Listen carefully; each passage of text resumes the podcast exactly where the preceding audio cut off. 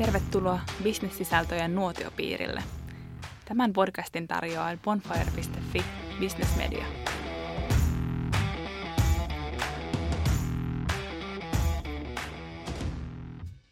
Miksi Apple voi myydä puhelimia yhä vain kalliimmalla hinnalla? Mistä taas johtuu, että voi matkustaa Kööpenhaminaan 40 eurolla? Ja kuinka asiantuntijan tulisi hinnoitella oma työnsä? Tänään pureudutaan hinnoitteluun. Hinnoittelu on erityisesti uusien bisnesten sekä yrittäjien akilleen kantapää. Myös organisaatioissa painitaan hinnoittelun kanssa. Hinnoitteluoppaita ovatkin kirjastot pullollaan. Minun nimeni on Elisa Kitunen, olen Bonfire Business Median toimittaja. Tänään keskustelmassa on kaksi kokenutta asiantuntijaa ja yritysvalmentajaa. Antti Paussu, myynnin ja johtamisen osaaja myyntijohdon personal trainerissä. Tervetuloa. Kiitos paljon. Sekä Timo Toivanen, talouden oivalluttaja ja talousvalmentaja TT-valmennuksessa. Tervetuloa. Kiitos. Eli Antti, sä valmennat johtamisessa ja myynnissä Joo. ja Timo taas taloudessa, talousteemoissa. Miten hinnoittelu ja hinnoittelun teemat näkyy teidän arjessa, teidän valmennustyössä? Näkyy luonnollisesti, jos miettii, että miten, mikä on hinnan rooli, niin se, se lienee jollain tavalla määrittää arvoa sille tuotteelle tai palvelulle, mitä tässä sitten halutaan myydä tai tuottaa seuraaville tasoille. Niin kyllä, kyllä se näyttäytyy tosi pitkälle siinä, että – onko meidän strategiamme tai, tai tässä tapauksessa asiakkaani strategia olla jollain tavalla premium-segmentissä vai, vai olla siinä midissä vai jollain tavalla siellä bulkissa tai onko he niin taitavia, että he pystyvät olemaan tavalla tai toisella eri tuotteilla, eri palveluilla vähän näissä kaikissa. Onko se vahvaa konseptointia, mitä pystytään tuottamaankin alhaisilla kustannuksilla, jolloin se bulkki, joka määritelmällisesti on ehkä vähän niin kuin negatiivisvoittoinen sana, onkin yhtäkkiä kannattavin osuus siihen liiketoimintaan, niin Joo. kyllä se näyttäytyy ihan hirvittävän monessa eri, eri roolissa ja tehtävässä ja toimintamallissa.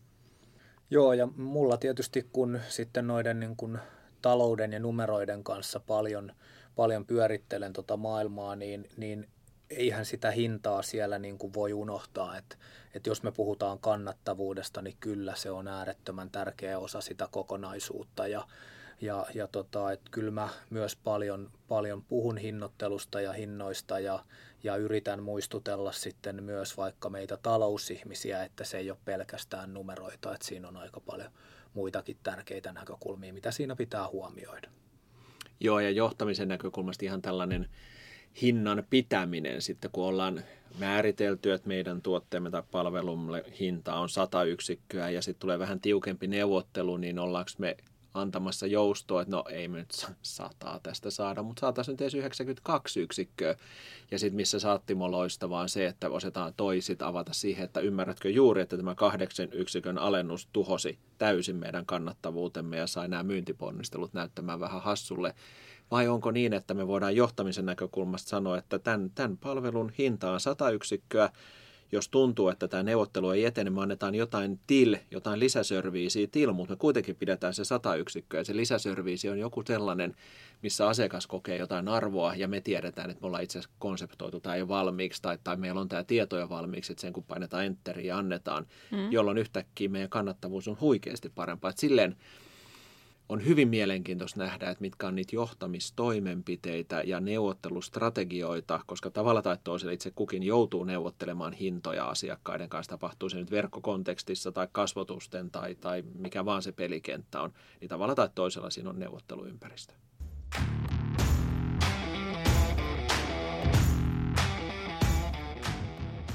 erityisesti tänä päivänä, kun meidän työmarkkinat täyttyy freelancereista ja itsensä työllistäjistä, niin myös niin tämmöinen asiantuntijatyön hinnoittelu on hyvin, hyvin ajankohtaista. Mitä vinkkejä annatte asiantuntijoille oman työnsä hinnoittelun? Onko jotain nyrkkisääntöjä, mitä pitää noudattaa? Mun ensimmäinen vinkki on, että uskalla pyytää. Se on niin kuin se ensimmäinen. Että, että, että mä väitän, että hirveän moni asiantuntija – niin, niin ajattelee liikaa sitä, että ei se asiakas osta, jos mä pyydän liian korkeata hintaa. Kysehän on siitä, että jos sulla on vankkaa asiantuntemusta, niin, niin tota, sun pitää vaan osoittaa se sille asiakkaalle ja oikeasti rohkeasti pyytää. Se olisi niin kuin ensimmäinen mun mielestä, mistä mä lähtisin. Joo.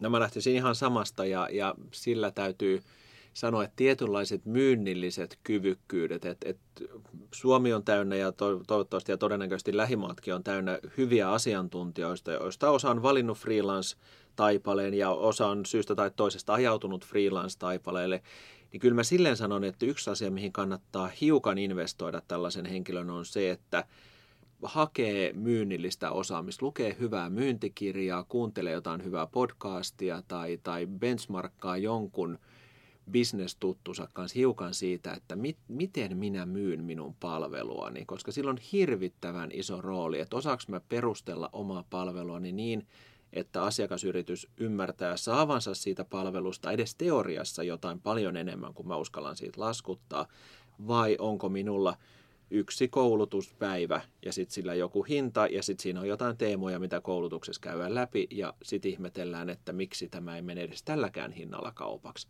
Niin, niin se, ei ole, se ei ole se hinnan syytä eikä se ole niiden teemojen syytä, vaan se on ihan myyntitekninen virhe, mitä siinä tehdään.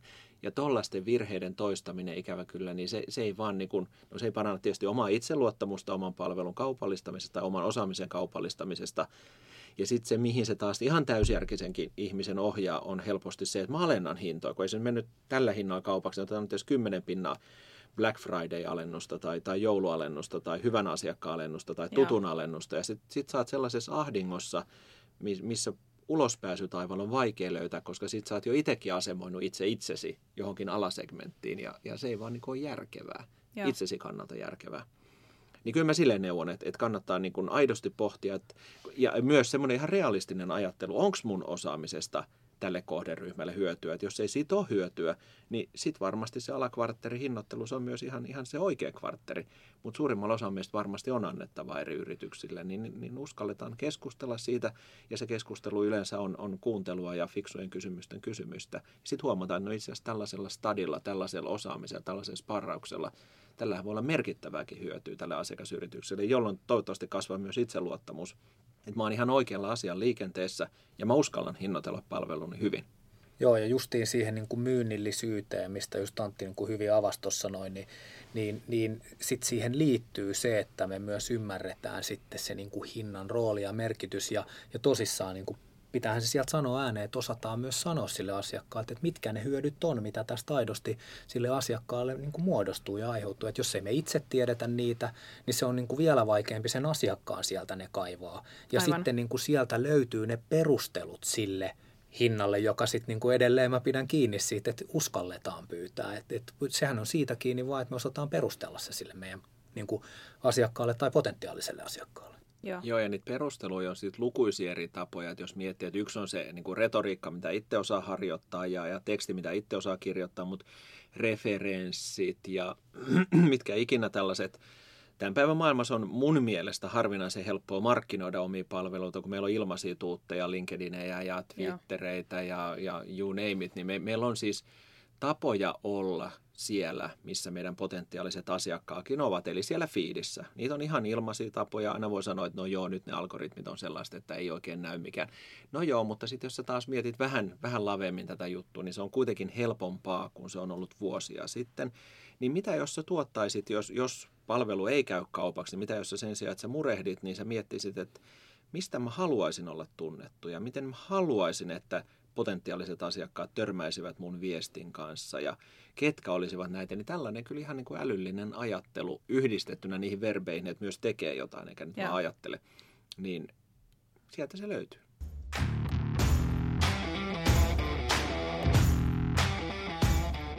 Mitä jos mä alihinnattelen itseäni, niin miten mä huomaan sen, tai miten yritys tai asiantuntija, itsenäinen asiantuntija voi huomata, huomata Jos ei sen? kukaan sano sulle missään kohti, että kuin sä kehtaat.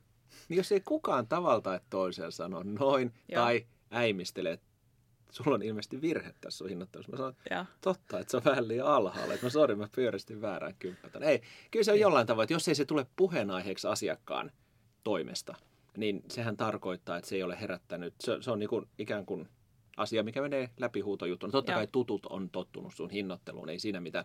Mutta se, että sä kohtaat uusia asiakkaita, jos ei kukaan sano sitä, tämä on aika arvokasta. Tai käännä sitä niin kuin asiantuntijatyötä, käännetään helposti, että siis tämähän on karmea tämä sun tuntivelotus. Sä että no tiedätkö, mä valmistaudun ja mä oon mä oon treenannut 20 vuotta tätä työtä ja Mike Tysonin ottelupalkki on ollut siitä 10 sekunnista kiinni, vaan, vaan siinä on niin oikeasti tehty pohjatyötä. Että se, mm. Ja välistä pitää vähän perustella. Ja. Joo. Mutta joo, mä oon täysin samaa mieltä, että se, että jos ei kukaan ikinä kyseenalaista sitä hintaa, niin silloin, silloin voi olla niin, kuin, niin että, että voisi pyytää enemmänkin. Mutta sitten myös toinen on ehkä se, että sitten jos on oikeasti hinnoitellut niin kuin reilusti liian alas, niin mistä sen voi tietää? Se voi tietää siitä, että ei kauppa käy, koska siellä se potentiaalinen asiakas katsoo, että hei, et ei toi voi olla laadukasta. Et, et kyllä sekin voi olla signaali, että ei se tarkoita sitä, että sä alennat hintaa, se tarkoittaa, että kauppa alkaa käymään enemmän ja enemmän. Mm, Se voi, sä, sä annat niin kun, äh, ristiriitaisen signaalin sillä sun hinnalla, kun, kun silloin niin kun iso rooli kuitenkin siellä myös siellä miel, mielikuvapuolella. Joo. Niin. Ja, se, joo, ja sen mä haluan nyt lisätä, että ei vaan tule väärää tulkintaa, niin ei, ei myöskään ylihintaa. Mä en missään nimessä arvosta sellaista tahoa, että yritetään niin kuin niistämällä niistä tai luottamme, luottaen omaan loistavaan kykyyn juuri tässä ajanhetkessä myydä tuolle vähän, vähän helpolle asiakkaalle, niin otetaan ihan, ihan niin, kuin niin paljon hintaa kuin voi vaan saada. Niin mun mielestä se on taas hirvittävän lyhytnäköistä toimintaa. Että kyllä jollain tavalla sellainen hinnoittelu, että sä ymmärrät, että pitkäaikaisissa yhteistyömalleissa molemmat osapuolet kokevat ainakin voittavansa. Osittainhan se on spekulatiivista, koska emme kuitenkaan laboratorio-olosuhteissa tehdä näitä meidän töitä. Mutta jos asiakkaalla on hyvä mieli, kun hän maksaa viimeisen laskun, mm. sulla on hyvä mieli, kun sä lähetät viimeisen laskun, kun te käytte palautekeskustelua yhteistyön, jos on projektiyhteistyötä, niin yhteistyön lopuksi, ja sä uskallat kysyä asiakkaalta, että jos sä saisit elää sen puolen vuoden takaisin päätöksen uudelleen, valitsisit sä minut tai meidät tekemään sitä yhteistyötä. Ja jos asiakas jollain tavoin sanoo, että kyllä, niin ehkä se on sellainen hetki, mikä voisi ihan pikkusen alkaa niin kuin lämmittääkin sit mieltä, että me ollaan oikealla asialla ja, ja. eikö niin, se on aika hyvä myyntivaltti myös tulevaa silmällä pitää. Ehdottomasti. Joo, ja sitten just vielä tuohon niin liian korkeaseen hintaan, niin, niin, niin se, että, että mikä ikinä hinnan valitsee, nyt puhutaan edelleen siitä asia, niin kuin asiantuntijatyöstä, niin, niin se hinta pitää pystyä perustelemaan. Et, et jos et sä itse pysty, että minkä ikinä, että jos, jos sä nostat hintaa, niin jos sä pystyy itsellesi perustelemaan sitä, että hei, että tämä on nyt oikea hinta, niin et sä pysty sitä perustelemaan myöskään sun asiakkaalle. Eli käytännössä aina se myös niin kuin tosissaan, sul pitää löytyä siihen sitten ne jotkut argumentit, perusteet. Ne voi tulla sieltä referensseistä, ne voi tulla sieltä aikaisemmista keisseistä, jossa tyytyväiset asiakkaat on tuohon äskeiseen mm. kysymykseen vastannut, että ja. ehdottomasti, ehdottomasti tekisin saman päätöksen mutta ne perusteet pitää olla, koska muutenhan tämä maailma olisi aivan liian helppo, että nostetaan vaan hintaa ja, ja asiakkaat edelleen ostaa. Ei ne kyllä osta, jos se Joo. siis samalla tavalla niin kuin toiseen suuntaan, että kyllä sen sitten sen liian korkean hintan, hinnan näkee siinä, että asiakkaat ei tee sitä niin kuin ostopäätöstä. Ne saattaa vielä niin kuin ottaa tarjouksia vastaan ja hymistellä ja vähän mailiinkin vastata, että no me vähän mietitään täällä näin, mutta jos ei sieltä ikinä tule kauppaan, niin hmm. silloin voi olla myös tietysti toinen vaihtoehto, että hinta on liian korkea. Eli ensin arvolupaukset kuntoon ja sitten, sitten hintapöytään. Niin ja joo, ja sitten hinta on kuitenkin vain yksi yksittäinen tekijä. Sitten siellä on paljon myös sitä, että kuinka luotettava mielikuva me ollaan annettu, mi- miten me ollaan hahmotettu sitä, että mitä me tässä yhteistyössä tehdään, kuinka paljon siellä puhutaan niillä termeillä, että puhutaan niin kuin asiakkaan kielellä eikä sillä, mikä minun konsultin mielestä on juuri tähän se spesifi toimintatapa ja muuta, niin näillä kaikilla on se oma mielikuvansa siitä, että kuinka sujuvaa tämä yhteistyö tulisi olemaan tämän tahon kanssa. Ja jos siinä on monikin viisari näyttää hyvään suuntaan, niin se on myös se hinta, olkoon se nyt tässä tapauksessa vähän ehkä korkeampi kuin etukäteen luultiin, niin se on vaan kovin paljon helpompi hyväksyä, että kyllähän se realiteetti on edelleenkin se, että ihmiset ostavat palveluita tai tuotteita tunteella ja perustelevat sen jälkeen niitä rationaalisesti itse itselleen. Mutta jos ei niitä perusteita löydy, vaikka, vaikka Timo olisi kuin miellyttävä tyyppi, mutta ne peruste osasto olisi vähän höttöä, niin se miellyttävyys ei varmaan kantaisi kovin pitkälle. Mutta kun ymmärretään tämä tunneefekti ja sitten nämä perusteet on riittävän hyvällä tasolla, täydellisiä ne voi varmaan ikinä olla, mutta riittävän hyvällä tasolla, niin aika vähän on esteitä sille, etteikö yhteistyötä voisi aloittaa. Joo, ja justiin niin kuin toi, että siellä perusteissa, niin sitten kun me puhutaan asiantuntijatyöstä, niin me puhutaan, että siellä myös oikeasti sitä substanssia on. Mitä se sitten ikinä onkaan, se konsultointia tai valmennusta tai, tai sparrausta, niin, niin joka tapauksessa totta kai kyllä siellä se niin kuin substanssi sitten myös pitää löytyä. Joo. Hei, suunnataan yläilmoihin. Halpalentoyhtiöt, niin kuin Norwegian tai Ryanair, on muuttanut nyt koko toimialan hinnoittelurakennetta – Miten näin pääsi käymään? Olematta nyt sen enempää niin kuin ilmailualan alan, tota, ekspertti, niin, niin siellähän oli vahvasti kansallisia yhtiöitä, jotka olisivat mennyt niin kuin markkinaehtoiseen toimintaan tai listautuneet tai muita. Ja kansallisilla yhtiöillä on, on luonnollisesti ollut tiettyjä velvoitteita. On ne sitten ollut tällaisia niin kuin ikään kuin työnantajan mielikuvaan liittyen ja työsuhteisiin liittyviä asioita. Ja sitten tietysti lentomaailmasta, kun puhutaan niin kuin reitityksiin liittyvistä asioista. Ja kun tuollaiseen taustaan, kun kymmenen, kymmeniä vuosia pyörii tuossa toimintaympäristössä ja sitten tietysti kun oman maan rajat tullut aikanaan vastaan tai jo heti lähtiessä tullut vastaan ja lavennetaan reittiverkostoa sinne sun tänne ja muuta, niin se toimintamalli on, on ihan väkisin. Tai mun mielestä ketään johtaja niin kuin poikkeuksellisen huonoksi tai hyväksi, mutta se toimintamallihan väkisin on sen oloinen, että se, se ei niin kuin noudattaisi nollasta alkavan yhtiön toimintamalleja.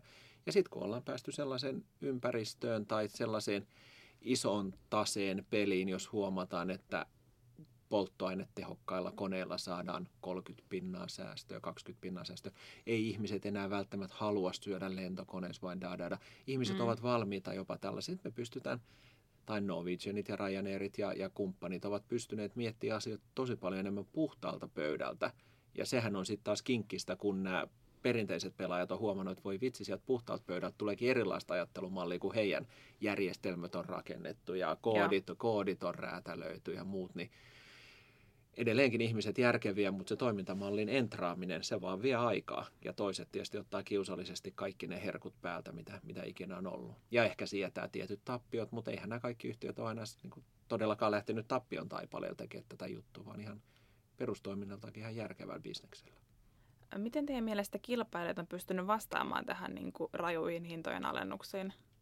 niin kyllähän siellä selkeästi siellä, siellä niin kuin toimintaympäristössä on tapahtunut muutoksia. Ja, ja, ja se, että, että kun se hinnoittelu vaikka näillä oli ehkä aluksi aika niin kuin justiin raju, selvästi edullisempi, niin, niin nehän omalla tavallaan myös on muokannut sitten sitä koko sen niin kuin toimialan hinnoittelun logiikkaa, että et kyllähän tuossa niin kuin iso osa myös näistä muista toimijoista niin on, on tullut siihen samantyyliseen toimintamalliin, että on tultu johonkin niin kuin perushintaan ja niitä ää, ns. Niin kuin aikaisemmin totuttuja palveluja onkin karsittu sieltä ja ne on tullut maksullisiksi. Aivan. Ja, ja, ja se niin kuin hinnoittelun logiikka on muuttunut, muuttunut siellä, laitetaanko me se nyt sitten näiden niin kuin halpalentoyhtiöiden niin kuin yhtiöiden piikkiin vai miten, mutta kyllä se toimialan niin kuin hinnoittelulogiikka on selvästi muuttunut siellä. Ja, ja niin kuin varmasti niin kuin samalla tavalla kuin kaikessa bisneksessä, niin, niin sieltä varmasti löytyy, että tietty osa niistä lisäpalveluista on äärettömän kannattavia ja sitten taas joku osa voi olla esimerkiksi vaikka siitä perushinnasta, että ei välttämättä olekaan niin kannattavaa, mutta kokonaisuus ratkaisee. Joo, ja sitten vielä lisätään se, että jos, jos nyt miettii ketä tahansa meistä, joka lentää jollekin toiselle paikkakunnalle, niin tuskin meidän taivaalla päättyy siihen lentoasemalle, niin sitten on tämmöistä kumppaniverkostohyödyntämistä. Eli data kertoo, että Antti on siirtymässä Helsingistä Milanoon, niin voisikohan se Antin Milanoon tuleminen olla arvokasta dataa hotelliketjuille, taksifirmoille, mille vaan tällaisille palvelunähtävyyksiä tarjoaville museokorteille, muille tällaisille tahoille, niin mitäs jos me vaikka ikään kuin hinnoiteltaisiin tätä dataa myös ja, ja myytä sitä logiikkaa tai ollaan itse plattana tässä, joka, joka kerää tätä tietoa. Et, et kyllä se, jälleen kerran se, että se, vaikka se oman bisneksen rajat tulee jossain kohtiin vastaan, niin, niin mitkä on niitä rajapintoja, missä Joo. huomataan, että jonkun toisen palvelu todennäköisesti alkaa tai on alkamatta, jos ei hänestä Poloinen Antti tiedä, että on tällainen ja tällainen taksiyhtiö, niin kyllä todennäköisyydet siitä, että mä käyttäisin sitä Milanon kentällä, niin kai ne nyt on aika alhaiset. Mutta jos mm. sitä vähän puffataan jossain kirjeessä,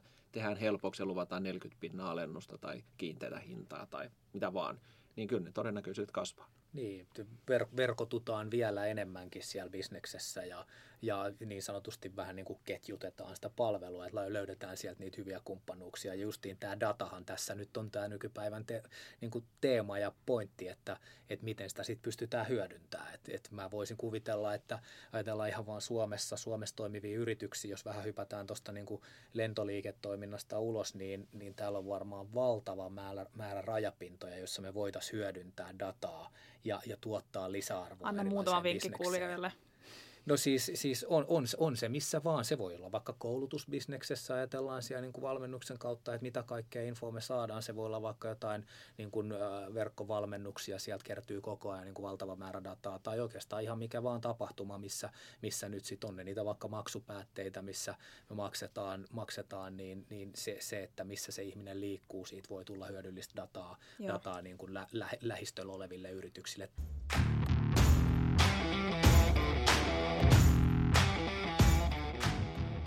Kun meille tulee näitä uusia bisnesmahdollisuuksia eteen, niin miten me lähdetään hinnoittelemaan uusia bisneksiä?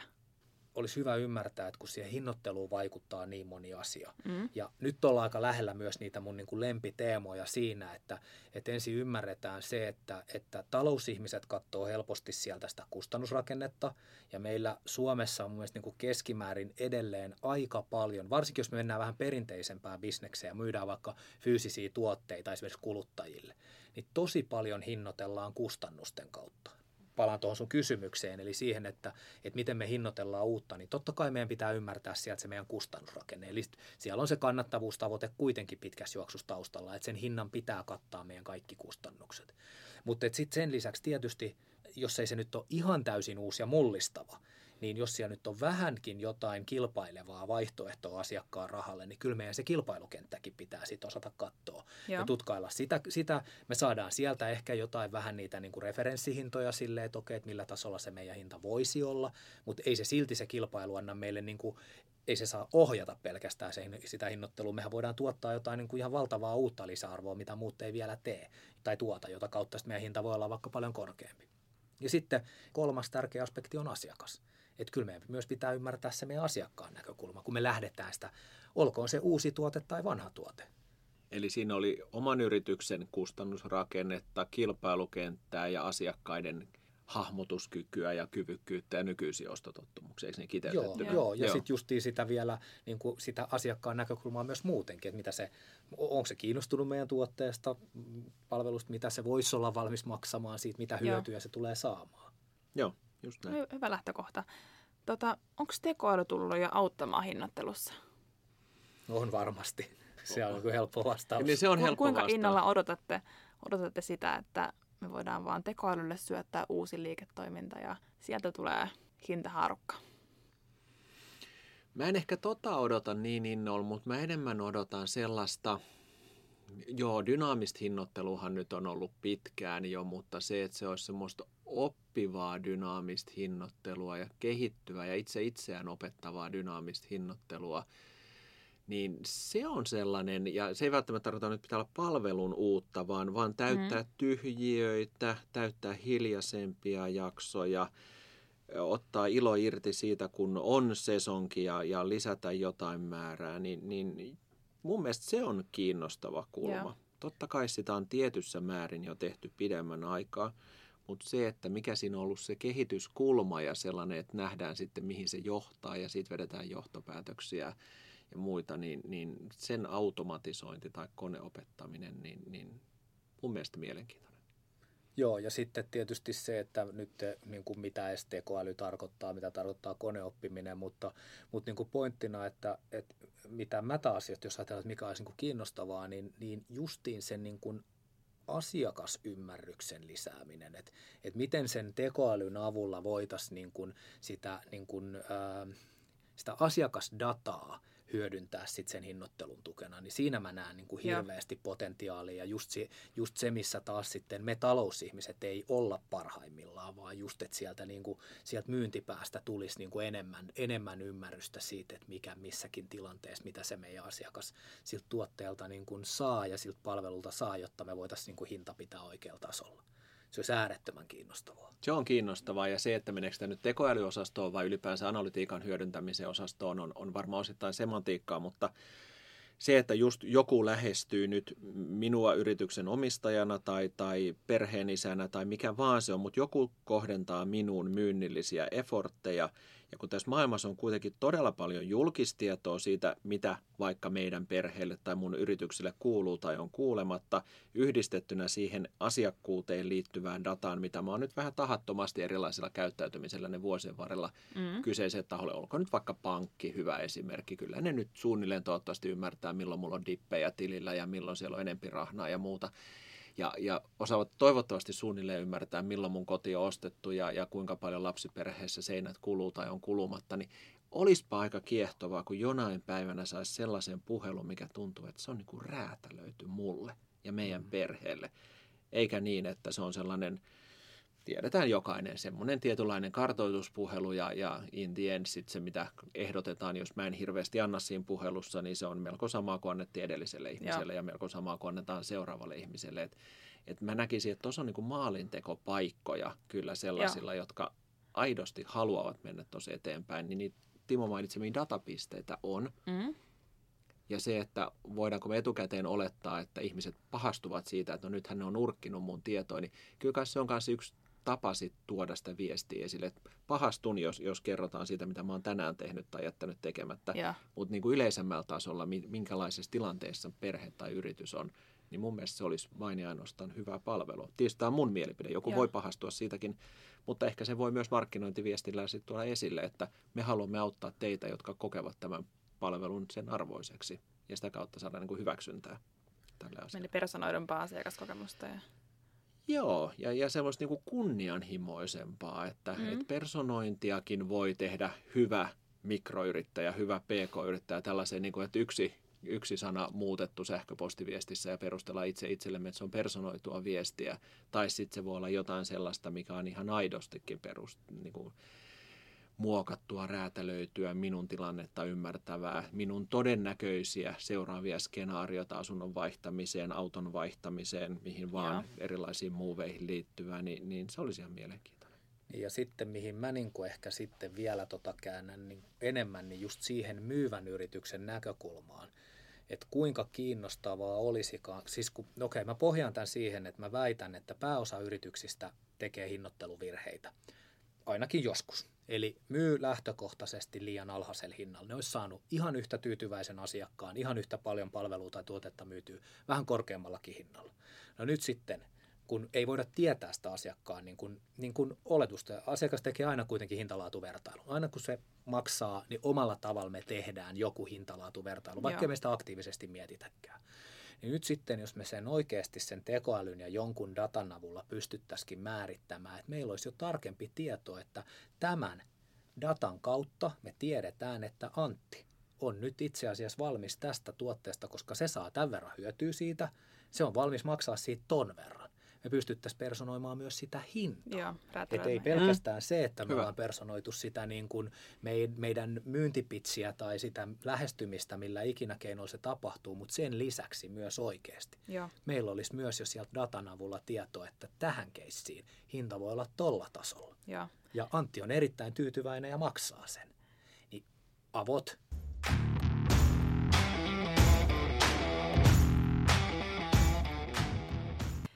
siirrytään nyt vähän enemmän johtamiseen ja hinnoittelun johtamiseen. Meidän teesi on siis se, että hinnoittelu on strateginen päätös. Siihen kuuluu pitkäjänteistä strategiaa ja johtamista taustalle.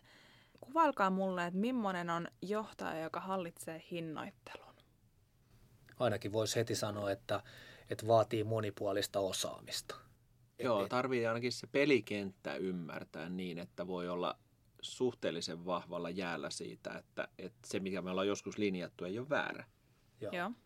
Ja justiin se, että jos mä äsken nyt niin kuin sanoin noin niin kuin perus vähän niin kuin kulmat, mitkä siinä on, että siellä on kustannukset, kilpailu ja asiakas. Niin Joo. Ja sitten sen lisäksi, kun siihen hinnoitteluun vaikuttaa, jos me ajatellaan, niin me voidaan pureutua vaikka siihen asiakkaaseen aika paljon syvemmälle. Siellä on hirveän paljon erilaisia tekijöitä, jotka siellä vaikuttaa. Me voidaan puhua siitä, että kuinka paljon siellä on niitä asiakkaita, minkälaisia mieltymyksiä siellä on, osataanko me löytää sieltä ne oikeat kohderyhmät. Että et, et se hinnoittelu on niin kuin sinänsä nyt sitten, se on niin kuin monipuolinen juttu, niin kyllä mä silloin silloin myös niin kuin tässä, että jos ajatellaan, että minkälaista niin kuin se siltä johtajalta vaatii, niin kyllä se siltä johtamiselta vaatii myös niin kuin monipuolista näkemystä.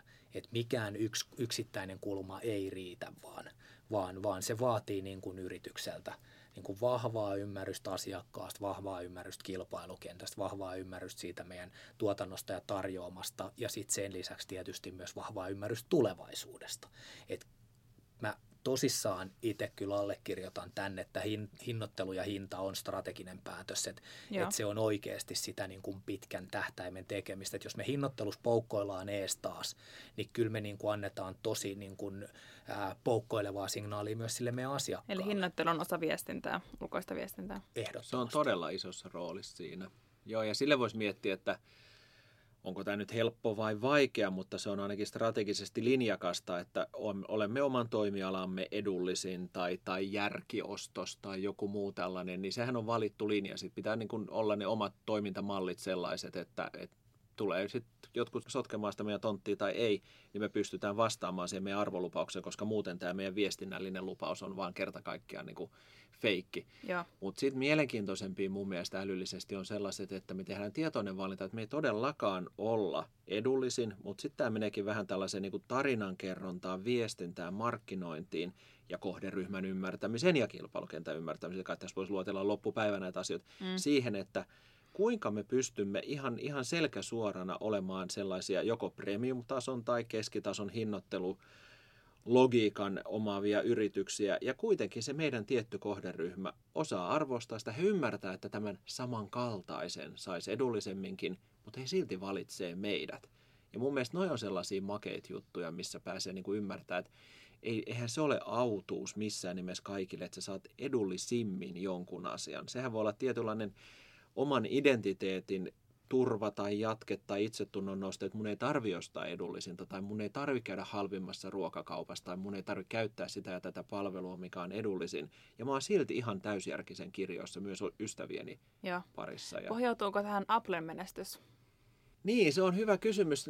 Se, että Apple on pystynyt, jos miettii toimialaa, missä, missä kai se nyt syntyi silloin jotakuinkin no iPhone syntyi se rapiat kymmenen vuotta sitten, mutta toimiala sinänsä syntyi parikymmentä vuotta sitten, niin mietitään, että mulla on taustaa elektroniikasta ja, ja niin kuin sieltä valmistavasta teollisuudesta ja ja kyllä mun väite oli tosi pitkään lähipiirille se, että kyllä näidenkin tuotteiden hinnassa tulee tapahtumaan todella voimakasta eroosiota. Että ei sellaista kulutuselektroniikkatuotetta tähän maailmankaikkeuteen ole tullut, missä ei hintaeroosio olisi todella voimakasta. Ja voi sanoa, että tälleen niin kuin itse itselleni perustelen, että me hirveän väärässä ollut. Joo, semmoisen tietynlaisen tason omaavan laitteen hintahan on tullut merkittävästi alas, mutta kun näitä Joo. featureita ja tätä tuotekehitystä tehdään niin valtavilla rahoilla ja sitä brändiä luodaan niin mahtavasti, että kerran kahteen vuoteen – kai nyt kuka tahansa, joka elämässä menestyy, niin päivittää oman puhelimensa tai, tai oman jonkun MacBookinsa tai jonkun muun. Niin tästä onkin tullut menee. yhtäkkiä semmoinen, tämä ei ole elektroniikkamarkkinaa, kun tämä on identiteettimarkkinaa, tämä on persoonamarkkinaa, tämä on se, mitä sä haluat näyttää lähipiirillesi ja itsellesi. Ja jos sä oot onnellisempi ihminen, että sulla on tuhannen euron puhelin korvalla, ja vaikka sä et edes puhu tänä päivän puhelimeen, vaan sä vaan niin räpläät sitä, niin, niin sit, sittenhän se tuhat euroa on täysin ansaittu hinnoittelu. Hmm. Joo, ja siis totta kai niin kuin, äh, Apple on tuonut taas niin kuin yhdenlaisen niin kuin hyvän uuden esimerkin siitä, että et kyllä me ollaan valmiit maksamaan. Et kun sä teet sen hyvin, ja, ja e, eihän, eihän se niin kuin, kyllähän siinä tuotteessakin lopulta jotain pitää olla. Että ei tämä olisi ollut mahdollista pelkästään vaan sillä, että, että se olisi täysin samanlainen. Jotain siinä on, siinä on erilaista. Ja. Se on markkinoinnilla hyvin tehty, se on viestinnällä hyvin tehty. Sen lisäksi siinä tuotteessa, tuotekin on ollut hyvä. Siellä on, siellä on tehty hyviä valintoja, siellä on tehty hyviä strategisia päätöksiä.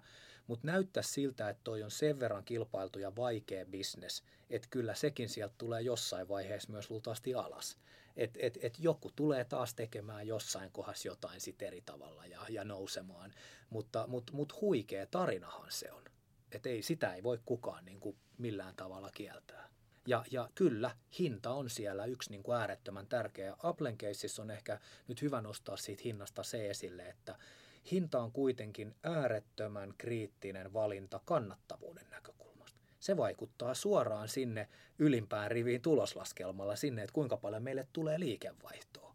Ja kun ää, tässä niin kuin hintakeskustelussa, niin mä jotenkin haluan nostaa sen esille, että että ää, pörssiyhtiöiden kvartaalitaloudessa hirveästi, jos tulee, jos tulee niin kuin heilahduksia kannattavuudessa, niin ensimmäisenä keskitytään kustannuksiin ja lähdetään karsiin kustannuksia. Ja. Ja kun, niin kuin mun mielestä pitkässä juoksussa se isoin fundamentti siellä on se, että se pitää saada se liikevaihto maksimoitu ja sitä kautta ehkä katteet, me voidaan puhua siitäkin, mutta, mutta niin kuin käytännössä, että et, et, et esimerkiksi Applen keississä, niin siellä on maksimoitu hinta ja sitä kautta myös on näköjään saatu myyntiäkin valtavasti. Ja, ja se on johtanut siihen, että aivan käsittämättömän kannattava bisnes.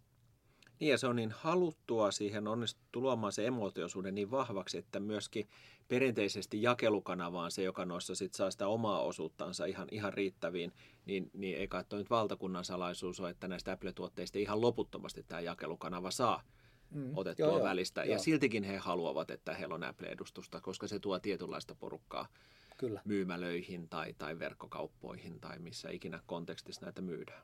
Et hyvin Joo. mielenkiintoinen keissi. Joo, ja sitten hei vielä tuohon ehkä hyvä mainita, kun Antti justiin puhui tuosta siitä niin kuin alhaisen hinnan strategiasta, niin tämän kaikki tietää, mutta on silti pakko aina sanoa ääneen, että halvin tai edullisin, käytän nyt ehkä sen parempi termi, niin edullisin voi olla vain yksi.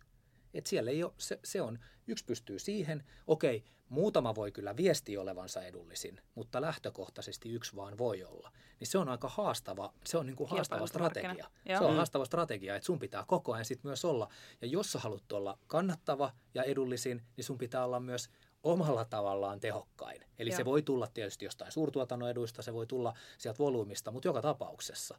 Niin, niin sen takia justiin niin kuin kyllä mä komppaan Anttiin tosi paljon siinä, että et, et mä väitän, että on helpompaa hakea se kilpailuetu jostain muualta kuin sillä, että et viestitään, että ollaan edullisin.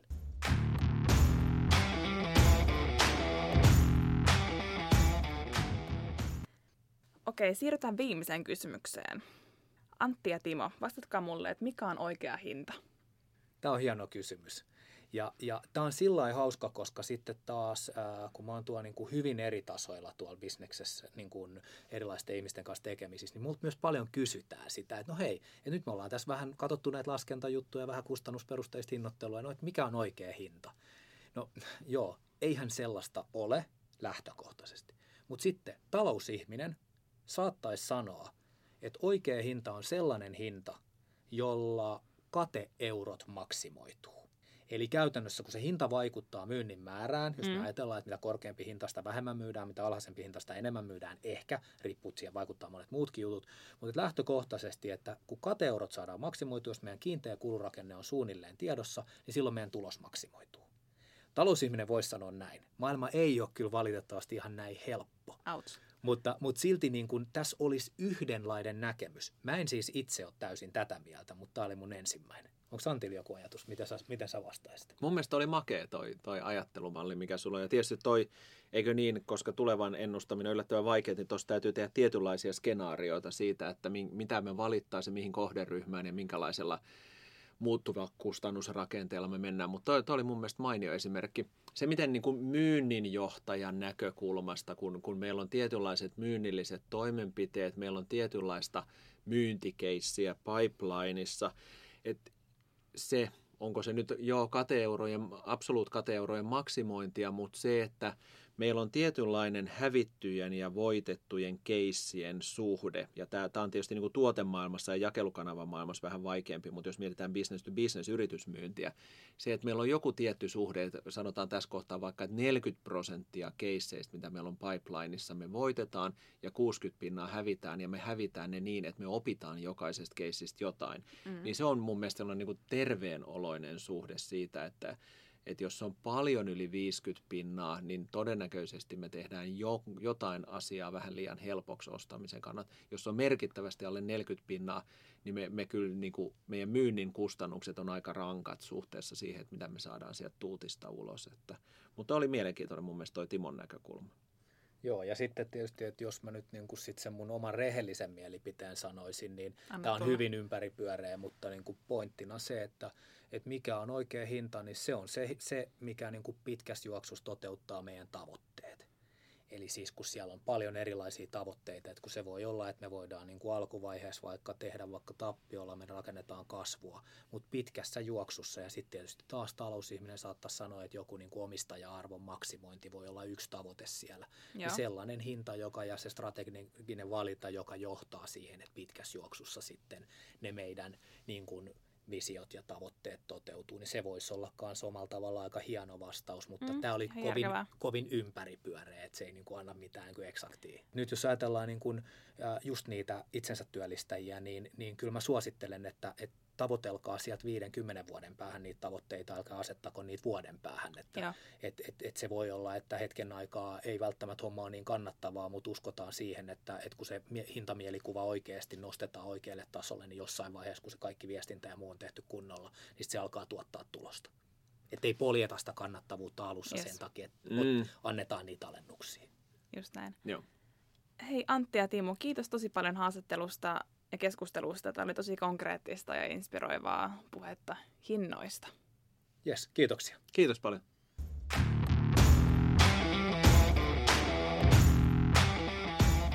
Minun nimeni on Elisa Kitonen ja tämä oli Bonfire Podcast.